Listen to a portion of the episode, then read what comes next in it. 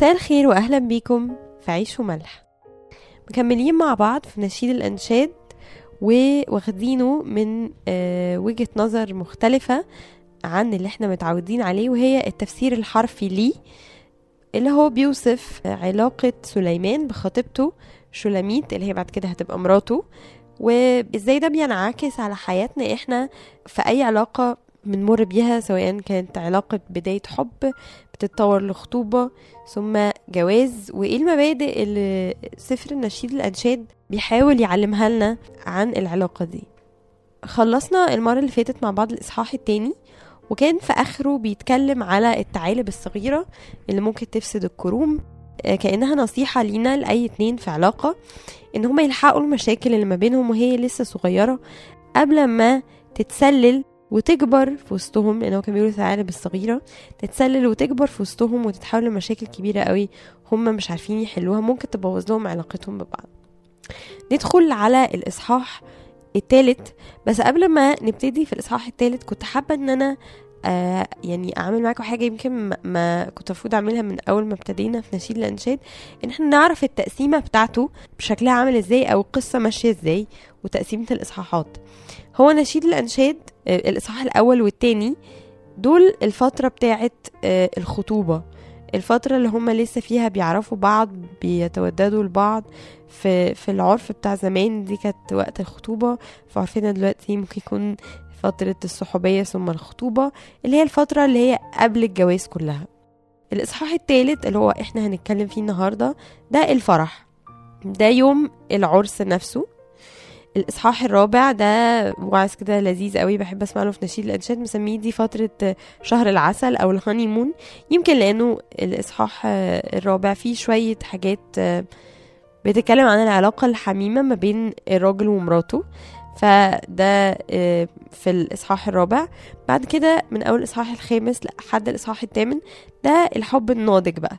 اللي هو الراجل ومراته بعد ما بيتجوزوا والعلاقة الناضجة ال- اللي ما بينهم اللي بتتكون وده واخد تقريبا أكتر من نص السفر الكلام عن العلاقة بقى اللي هي الناضجة وبعد الفرح وبعد الهانيمون وبعد الحب اللي هو المشتعل اللي في الأول ده.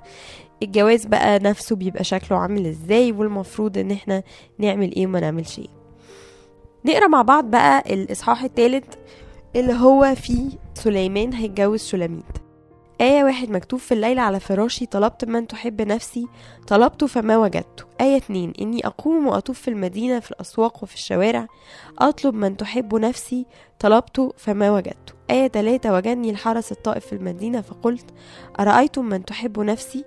آية أربعة فما جوزتهم إلا قليلا حتى وجدت من تحب نفسي فأمسكته ولم أرخيه حتى أدخلته بيت أمي وحجرة من حبلت بي آية خمسة أحلفكن يا بنات أورشليم بالظباء وبأيائل الحقل ألا تيقظن ولا تنبهن الحبيب حتى يشاء. شلاميت مشتاقة جدا لسليمان.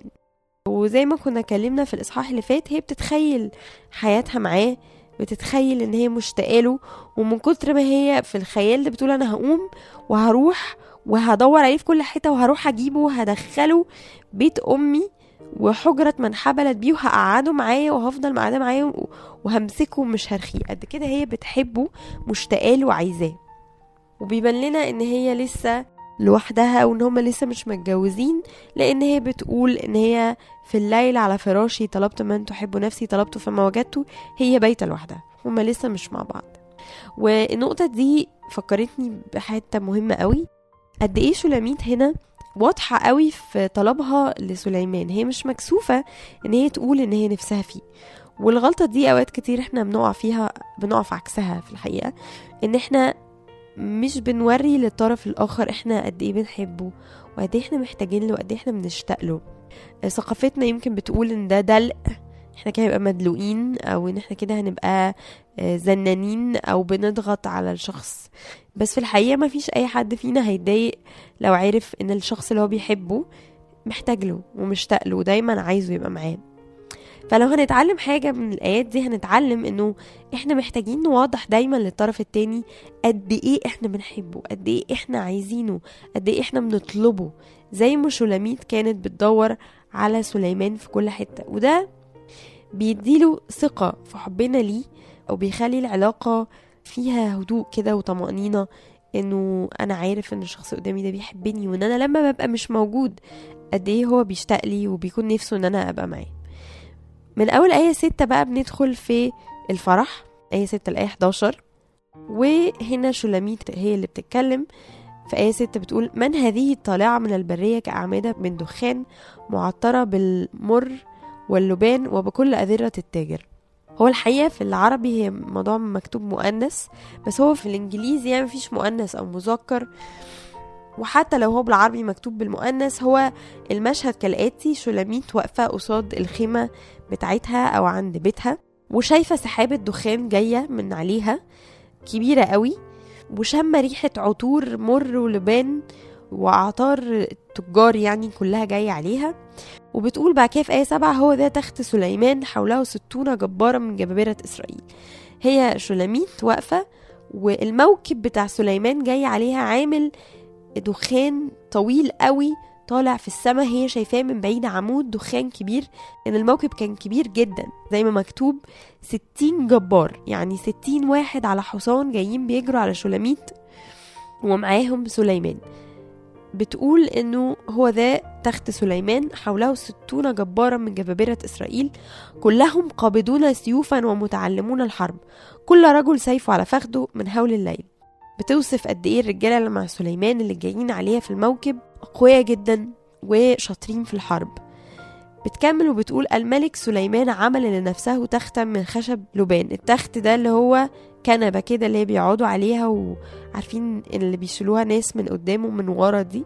فهو عمل لنفسه تخت من خشب لبنان وخشب لبنان ده خشب معروف إن هو خشب قوي وفخم قوي.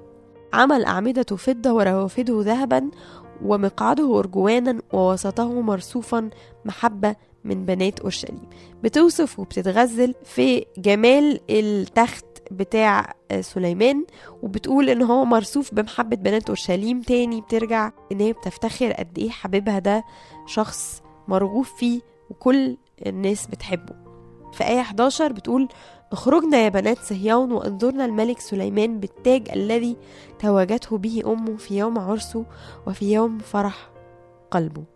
بيبان لنا هنا إن ده يوم الفرح بتاعهم وهو لابس التاج اللي توجته بيه مامته في يوم عرسه وهي بتطلب من البنات أو صحابها إن هم يطلعوا ويتفرجوا على عريسها وهو في مجده جاي ياخدها في الموكب عشان يروحوا يحتفلوا. كانت الأفراح وقتها لازم بتتم في بيت العريس فهنا المؤكد إن سليمان جاي ياخد شلاميت بالموكب الكبير ده وهياخدها على بيته عشان يحتفلوا. كانت الأفراح بتقعد سبعة أيام وسبع ليالي.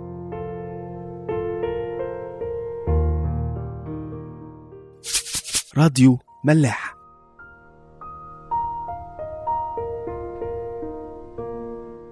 اللي لفت انتباهي بصراحة في المشهد ده مشهد الفرح قد إيه شلاميت مع إن هي العروسة يعني وأكيد البنات بتهتم بشكلها ومنظرها وعايزة تبقى حلوة وجميلة يوم فرحها إن هي نسيت نفسها خالص واللي مذكور هنا كله وصفها هي لسليمان. شلاميت ما بتعملش أي حاجة غير إنها عمالة توصف في موكب سليمان قد إيه هو مهيب. وفي ناس رجالة كتير وكلهم أقوياء عمالة توصف في التخت اللي هو قاعد عليه. بتوصف في قد إيه هو محبوب وبتوصف التاج اللي هو لابسه وبتطلب من الناس إن هي تتفرج عليه. وده بيوضح لنا نقطة كبيرة ومهمة قوي. أوقات في ترتيبات الأفراح الفرح ده بيبقى وقت ضغط قوي بالنسبة لأي اتنين يعني بي بيعملوه. يعني بيبقى وقت صعب جدا. بتبقى عندك هدف كبير قوي حفلة كبيرة قوي انت بتوضب لها ووقت ضيق جدا تعملها فيه وموارد محدودة وبيبقى وقت صعب قوي. وعادة كل واحد بيبقى بيفكر في نفسه وفي اللي هو عايزه. وفي اللي هو نفسه فيه بيبقى إنه في يعني شوية أنانية. إيه اللي هيبسطني؟ إيه اللي هيفرحني؟ إيه اللي أنا عايزه؟ وعايز الحفلة تمشي إزاي؟ والأمور تتعمل بالطريقة الفلانية؟ والعروسة عايزة الورد مش عارف أعمل إزاي؟ والعريس عايز يجيب دي جي من مش عارف فين يعني شوية الموضوع بيتقلب لحرب وكل واحد عايز ينفذ رغباته واللي هو نفسه فيه.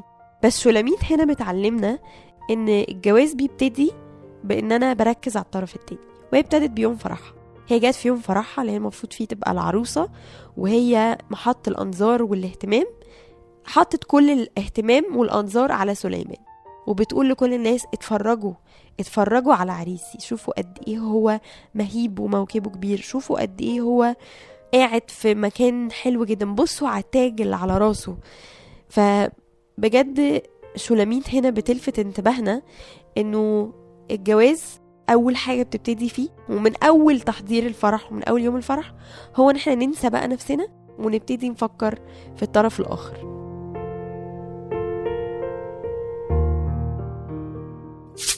راديو ملاح.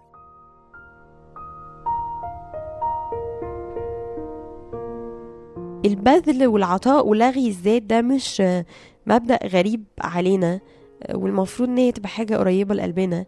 لأن هنفتكر أكيد أشهر مثل واللي دايما هفضل أقوله كل ما نيجي نتكلم على الجواز وإن إحنا لازم ننسى نفسنا ونفكر في الطرف التاني هنفتكر على طول المسيح وإنه المسيح نسي نفسه تماما عشان خاطر الآب لأن هو كان بيقوله تكن لا إرادتي بل إرادتك هو قال له هو بيحبه قوي فهو مش عايز اللي هو عايزه مع إن هو مش قادر يشيل الخطايا دي ومش قادر إن هو يعدي بكل الألم ده بس هو مشيئته متحدة قوي مع أبيه لدرجة إنه عايز ينفذ اللي هو عايزه. هو ده الاتحاد الحقيقي اللي أي طبعا اتنين متجوزين نفسهم يوصلوا له الاتحاد اللي بين الآب والابن إنه من كتر ما هو آه هي حاجة هتألمه حاجة هتتعبه بس هو متحد قوي بمشيئة الآب متحد قوي باللي الآب عايزه بيحبه قوي قوي لدرجة إنه حتى ولو هو هيتألم فهو هينفذ. وده اللي أي اتنين متجوزين أسمى درجة هما ممكن يوصلوا لها. إن هما متحدين قوي في المشيئة وفي محبتهم لبعض كل واحد بيحب التاني أكتر ما بيحب نفسه ومشيئة التاني بالنسبة له قبل مشيئة نفسه فبالتالي بيقدر بسهولة إن هو يبديه على نفسه. طبعا ده كلام مثالي في أغلبية الوقت في الجواز ده ما بيحصلش. بس اللي بيسهل علينا الأمور إنه في عز الغضب والانفعال والأنانية اللي بتيجي في العلاقة إن إحنا نهدى ونفتكر المسيح. ونفتكر المسيح في تضحيته الكبيرة إنه قد كده كان في حب كبير قوي للآب حب كبير قوي لينا إنه قدر إنه يعدي كل ده ويتألم ويتبهدل عشان خاطر اللي هما بيحبوهم عشان خاطر اللي هو بيحبه عشان خاطر الآب وعشان خاطرنا لأنه حبه للآب ولينا كان أكبر بكتير من حبه لنفسه وده سهل عليه أو خلاه يقدر إن هو يقوم بالتضحية الكبيرة دي. فعشان كده الحاجة اللي هنتعلمها النهاردة من الإصحاح الثالث والإصحاح اللي بيحصل فيه الفرح إن إحنا نبدي الآخر على نفسنا نبدي مشيئته واحتياجاته على احتياجاتنا نتعلم من شلاميت العروسة المبهرة اللي في يوم فرحها قررت إنه بدل ما الأضواء كلها تتحط عليها هي لأ هي هتحط الأضواء على عريسها وحبيبها سليمان. أشوفكم الحلقة الجاية ومكملين مع بعض في نشيد الأنشاد. الإصحاح الرابع